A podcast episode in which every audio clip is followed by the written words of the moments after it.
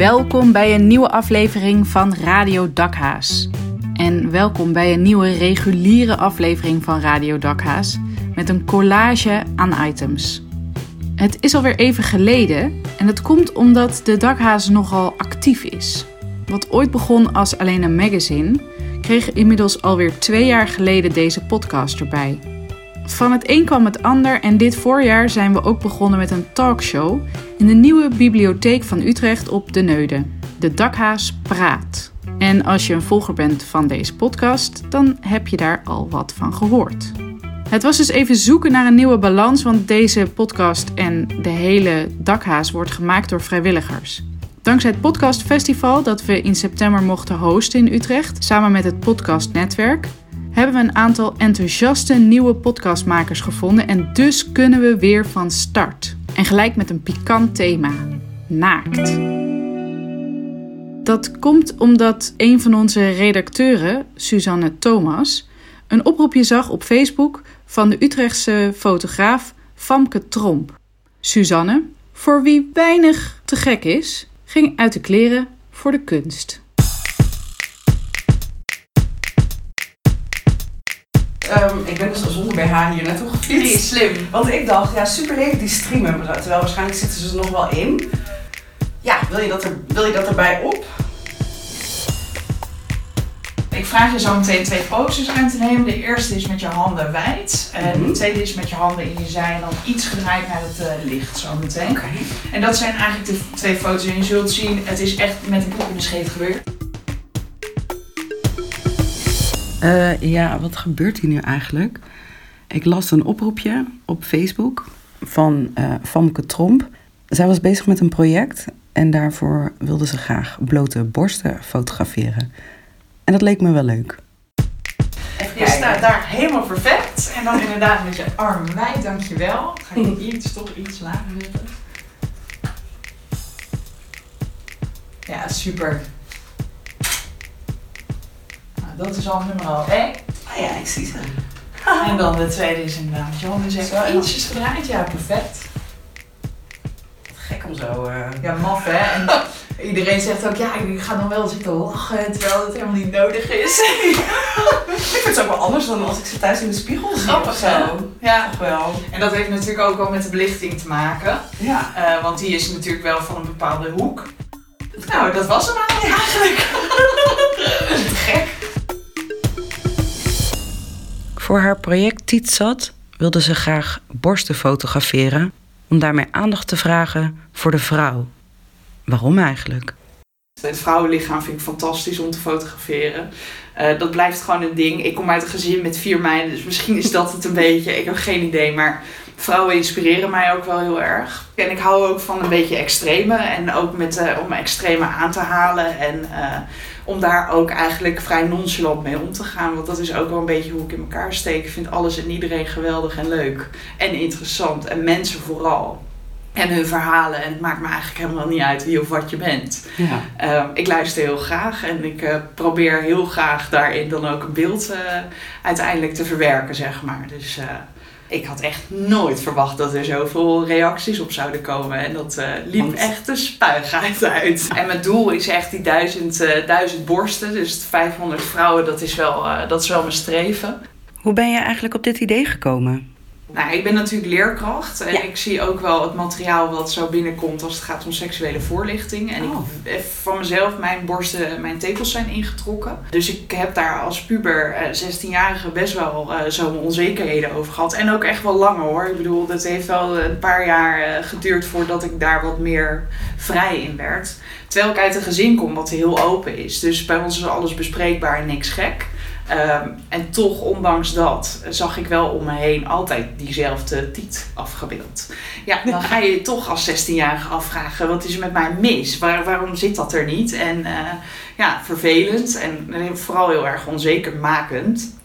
En eh, ja, je werkt zelf nu nog in het onderwijs, dus je ziet nog steeds dat het eigenlijk op dezelfde manier wordt afgebeeld.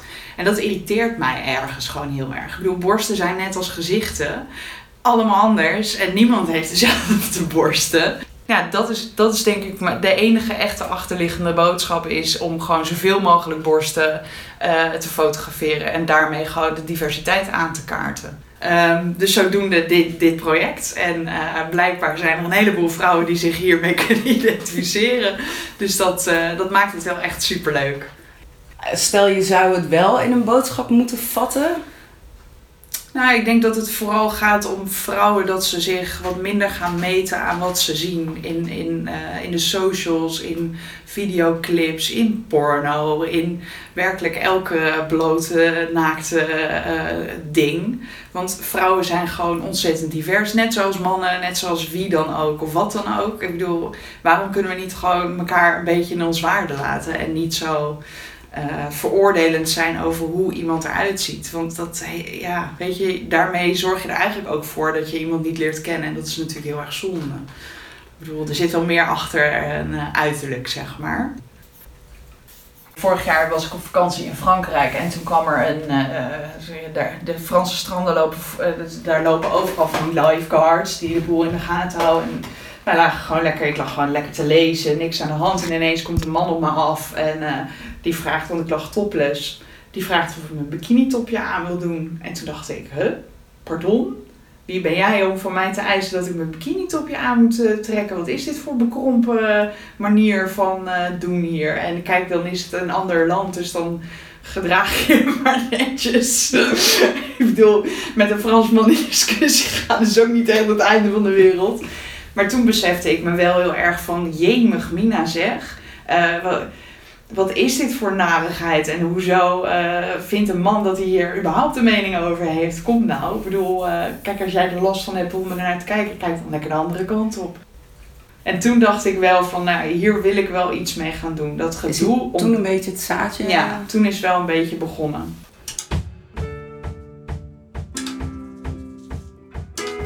Is super divers waarom mensen dit ook willen doen. Sommigen echt heel erg voor zichzelf ik had laatst een hele roeivereniging hier met meiden.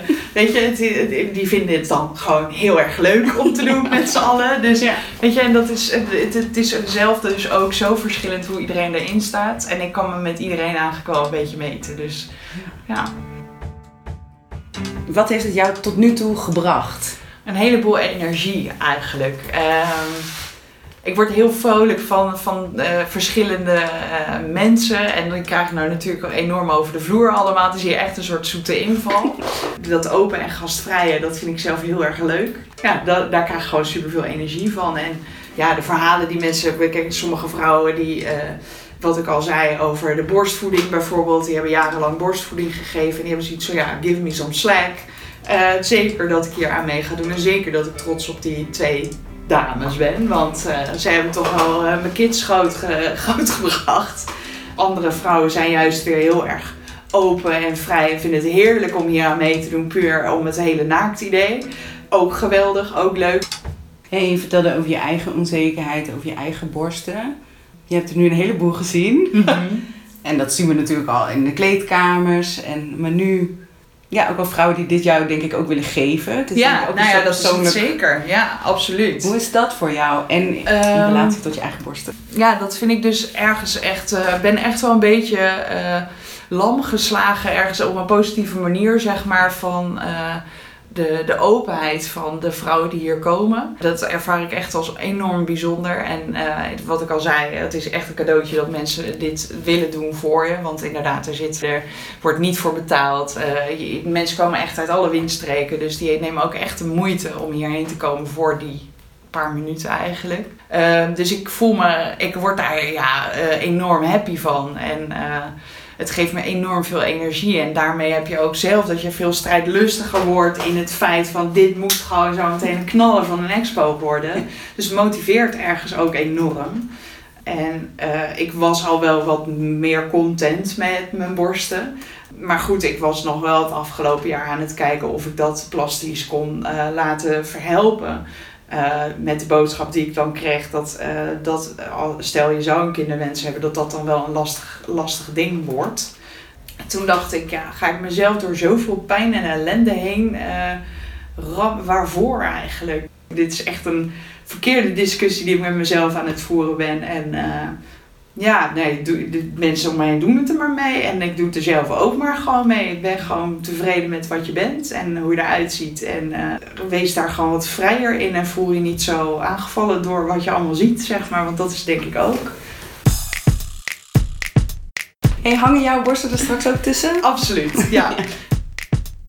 Wanneer de duizend borsten te bewonderen zijn, is nog niet helemaal vastgelegd. Ben je nou nieuwsgierig geworden?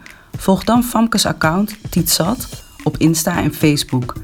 En dan is het een kwestie van wachten totdat je dit toffe project in Utrecht kunt bewonderen. Mike van Dooyeweert is een van die mensen die we hebben ontmoet op het podcastfestival. Hij noemt zichzelf misschien verlegen, maar hij durft wel in zijn eentje naar zo'n festival te komen. En deze man durft wel meer enge dingen, zoals op een podium staan en grapjes vertellen. Over hoe naakt het voelt op dat podium en wat het verschil is tussen je persoon en je persona, maakte hij het volgende item.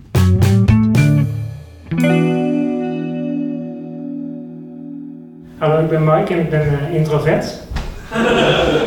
Niet dat je denkt, uh, krijgt die jongen nu een TIA? Uh, nee, ik ben een introvert, een verlegen introvert. Het klinkt als het begin van een mop. Er was dus een verlegen introvert die het podium opging als comedian. Toch is dat precies wat ik gedaan heb. Ik hou sowieso wel van dat tegenstrijdige. Als introvert zoek ik vaak juist de extraverte uitdagingen op. Maar ik heb ook ontdekt dat ik als introverte comedian goud in handen heb door juist in te spelen op die persoonlijkheid. Hoeveel grappen ik daar wel niet uit kan halen. Daar kwam ik ook achter tijdens de online cursus die ik volgde bij comedian Jeroen Pater. Hij is creatief leider van het Utrechts gezelschap Het Comedyhuis en het Utrecht International Comedy Festival. Daarnaast verzorgt hij als docent ook verschillende stand-up cursussen. Jeroen, uh, je weet inmiddels van mij dat ik heel erg gebruik maak van die kwetsbaarheid op het podium. Maar hoe belangrijk is het eigenlijk om als comedian kwetsbaar te zijn? Ja, je, je begint niet met kwetsbaar op te stellen. Je begint eerst met gewoon maar eens een paar goede grappen schrijven. En vertrouwen krijgen om op het podium te staan. Uh, omgaan met je spanning eigenlijk. Maar uiteindelijk is een bepaalde kwetsbaarheid wel van belang. Uh, omdat een zaal of een publiek voor wie je staat, uh, die zien vrij onbewust, of die voelen onbewust wel of je eerlijk en oprecht bent. Um, en als je daar gewoon vrij open in communiceert, kan dat heel erg werken in je voordeel. Kijk, als je een avondvullende voorstelling schrijft, of ik van een oudejaarsconferentie, dan mag je nog steeds wel kwetsbaar zijn, maar dan moet je wel een professional zijn. Maar als je begint, is die kwetsbaarheid juist zo van belang om je de rust te geven om te doen wat je moet doen. De spanning is vaak groter, je moet toch presteren, je belooft een publiek dat je grappig gaat zijn, dat is nogal een belofte. En dan kun je maar beter eerlijk zijn en gewoon zeggen, nou ja, dit is wat er gebeurt en zo ervaar ik het. Uh, dan vergeeft de zaal je heel veel. Dus uh, de comedians die heel erg aan het proberen te scoren, en hun kwetsbaarheid verbergen achter een stoer karakter, uh, krijgen een, za een, zaal vaak minder goed mee. Omdat dat we ook denken, ja, iedereen snapt dat het, dat het spannend is wat je doet. Dat is de ene kant van het verhaal. Aan de andere kant is dat mensen liever kijken naar voorstellingen of performances waarin ze uh, iemand, echt iemand zien. Uh, tenzij je een typetje doet of karakter, dan mag het. Maar als je stand-up maakt en het zijn vaak persoonlijke verhalen, dan kunnen we dan zien ze liever een authentiek persoon dan, dan iemand die zich anders voordoet. Of uh, ook daar weer stoerder. De, de, iedereen leidt ook op een bepaalde manier, zwaarder of lichter. En dat bij jou is dat dan introversie. Dus je spreekt je niet zo snel uit, of je bent wat ingehouden, wat ingetogen. Ja, als je er eerlijk over bent, dan kan dat heel ontwapenend werken. Ondanks dat comedians zich vaak baseren op de werkelijkheid, overdrijven ze ook graag. Het is een middel om de grappen net even iets interessanter te maken. Maar hoe verenig je die twee kanten? De eerlijkheid aan de ene kant en juist die overdrijving aan de andere kant. De, als het therapie wordt, dan, dan, is het, dan is de eerlijkheid gaat de verkeerde kant op. Als je overdrijft, dan, dan of je zet jezelf nog kwetsbaarder neer of nog onhandiger. Dat is een, uh, dat is een, dat is een, een komische techniek die je nodig hebt, wil het interessant zijn. Uh, als, als je zegt van nou, af en toe ben ik een beetje stil, is gewoon niet zo heel grappig. Maar als je altijd maar stil bent en nooit je mond opentrekt, dan wordt het alweer interessanter. Dat, uh, zelfs niet als, je, als er iemand over je, over je tenen rijdt. En dan zeg, ik, waarom, eh, dan zeg ik heel zachtjes, zeg ik, pas je op. Als je overdrijft en het een beetje groter maakt, dan is het absoluut... eh, dat, zou ik, dat zou ik zeker altijd aanraden ook. Maak het maar groter en gekker. Dat soort karakters zijn veel interessanter om naar te luisteren. Het is, het- maar het moet wel realistisch blijven in die zin. Ten- Tenzij je een absurde act neerzet, ja, dan... Maar dan weet het publiek ook de code en dan weten ze ook, oké, dit is gewoon een, rare gast. Die doet rare shit. En dat, dat, eh, dat, dat mag. Weet je wel, dat, het, is, het is wel veel geoorloofd hoor. Dus je hebt niet een... ehm, je hebt er niet echt een regel in. Ook, je kan je ook stoer gedragen hoor. Maar goed, als jij de hele zaal meekrijgt met, dat, eh, met zo'n act. Eh, eh, maar ja, dat, als dat weer een overdrijving is, ja, dan, wordt nou, dan zou het wel kunnen. Zie je, dat, het is, het is, is niet de knijterharde wetmatigheid van zo is het. Maar meestal, meestal werkt het zo, weet je wel. De comedian die vertelde dat hij op een gegeven moment op straat, een homoseksuele comedian, op straat werd hij nageschreeuwd en, en nagespuugd eh, en uitgescholden. En hij bracht het op een gegeven moment hij bracht het zo heftig dat we ook niet konden lachen om de grappen die hij erover maakte. En later toen wist het heel mooi, eh, toen ontwikkelde hij dat stuk, toen wist het heel mooi om te draaien naar, noemen ze hem vieze homo. En toen zei jezus, heb ik de hele dag, daar probeer ik zoveel van rekening mee te houden. Ik, heb ik gedoucht, geurtje opgedaan, en dan nog eh, noemen ze me vieze homo. Nou, ik hoop toch wel dat ze de volgende keer schone homo zeggen. Ja, weet je, dat, dat, dat, het wordt wat luchtiger op die manier. En het lijkt erop dat hij er nu boven staat, in plaats van dat hij de pijn nog heel erg voelt. Een van de zaken waar Jeroen de beginnende comedians bij helpt, is het ontwikkelen van hun stage persona. Wat is dat nu eigenlijk?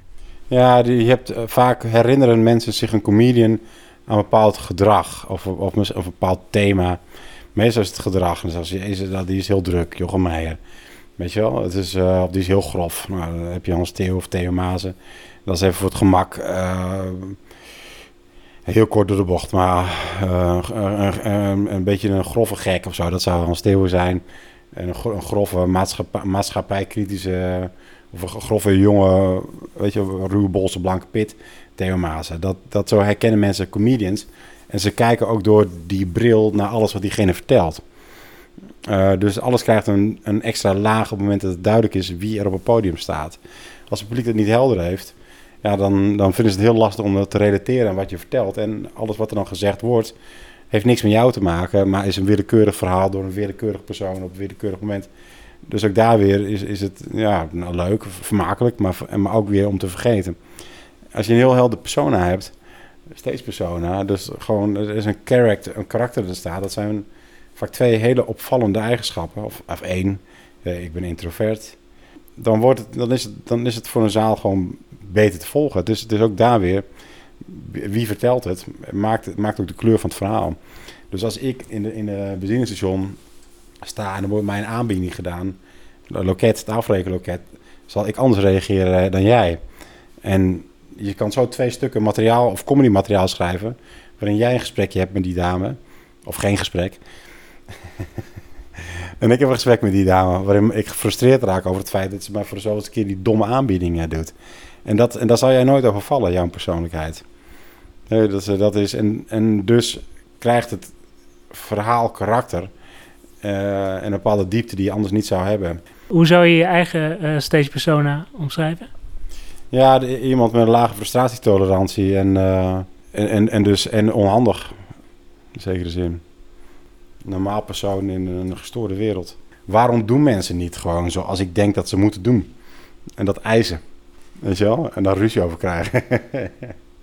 Het gebeurt vaak. Oh en, en, en inderdaad, waarom zeggen mensen niet gewoon wat ze denken of voelen, weet je wel? Maar goed, ook daar weer zit het heel erg in dat ik gefrustreerd raak als, eh, als mensen niet, niet doen wat ik wil. Dus Doe dat nou gewoon. Het is inmiddels een cliché. Als mensen er tegenop zien om te spreken in het openbaar, dan krijgen ze nog wel eens het advies dat ze zich moeten inbeelden dat het publiek naakt voor hen zit.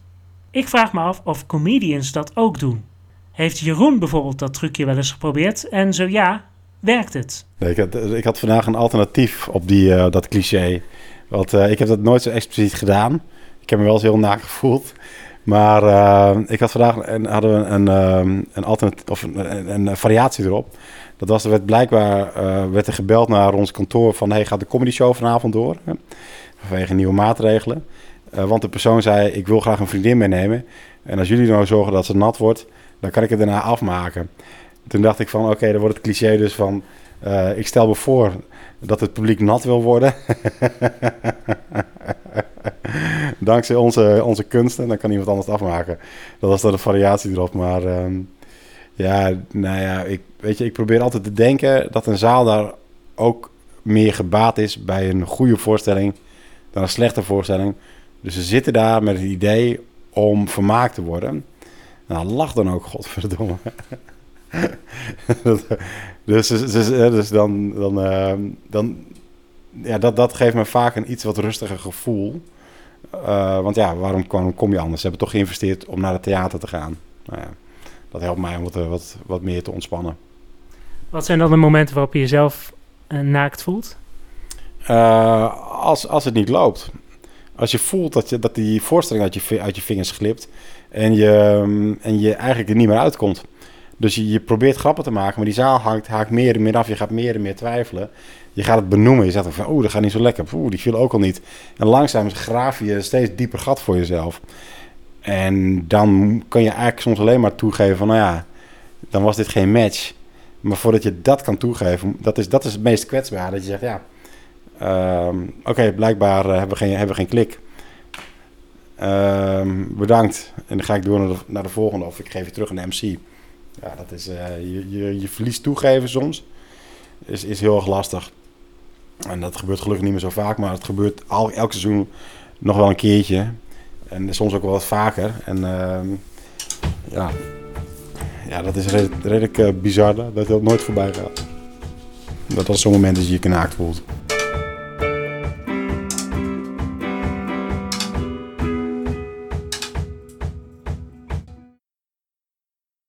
Ik hou van stiltes. Kan ik bijvoorbeeld ook enorm genieten van de nationale doden, denk ik.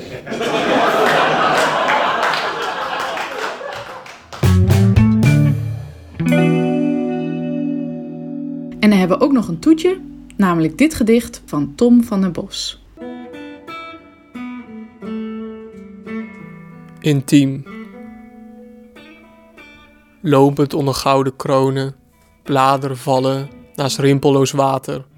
Maar ik bewandel liever de paden in mijn gedachten, om over te vloeien in jouw donkere bos, nat haar en zijige huid. Voor even samen. Tot die warme ogen aan mij vragen wat de stilte niet kan binden. Ik weet niet hoe, en hoor liever van jou, wat jij nooit zegt en toch met je draagt.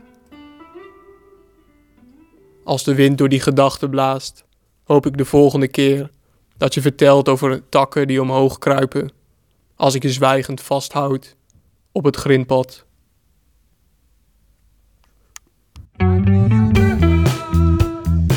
Dankjewel voor het luisteren. Door onze nieuwe enthousiaste redacteuren kunnen we ons zelfs al verheugen op de volgende aflevering. Een tipje van de sluier? Elisabeth Benning is naar een bijzondere tentoonstelling geweest in het Katerijnenconvent over naaktheid in de beeldende kunst. Als je ook die aflevering niet wil missen, abonneer dan zeker op deze podcast. Wil je dat meer mensen deze podcast kunnen vinden? Geef ons dan sterretjes of een review. Daar worden we erg blij van. Deze podcast werd mogelijk gemaakt door Suzanne Thomas, Mike van Dooyeweert, Tom van den Bos, eindredactie door Elja Looijenstein en montage door Ties Timmers.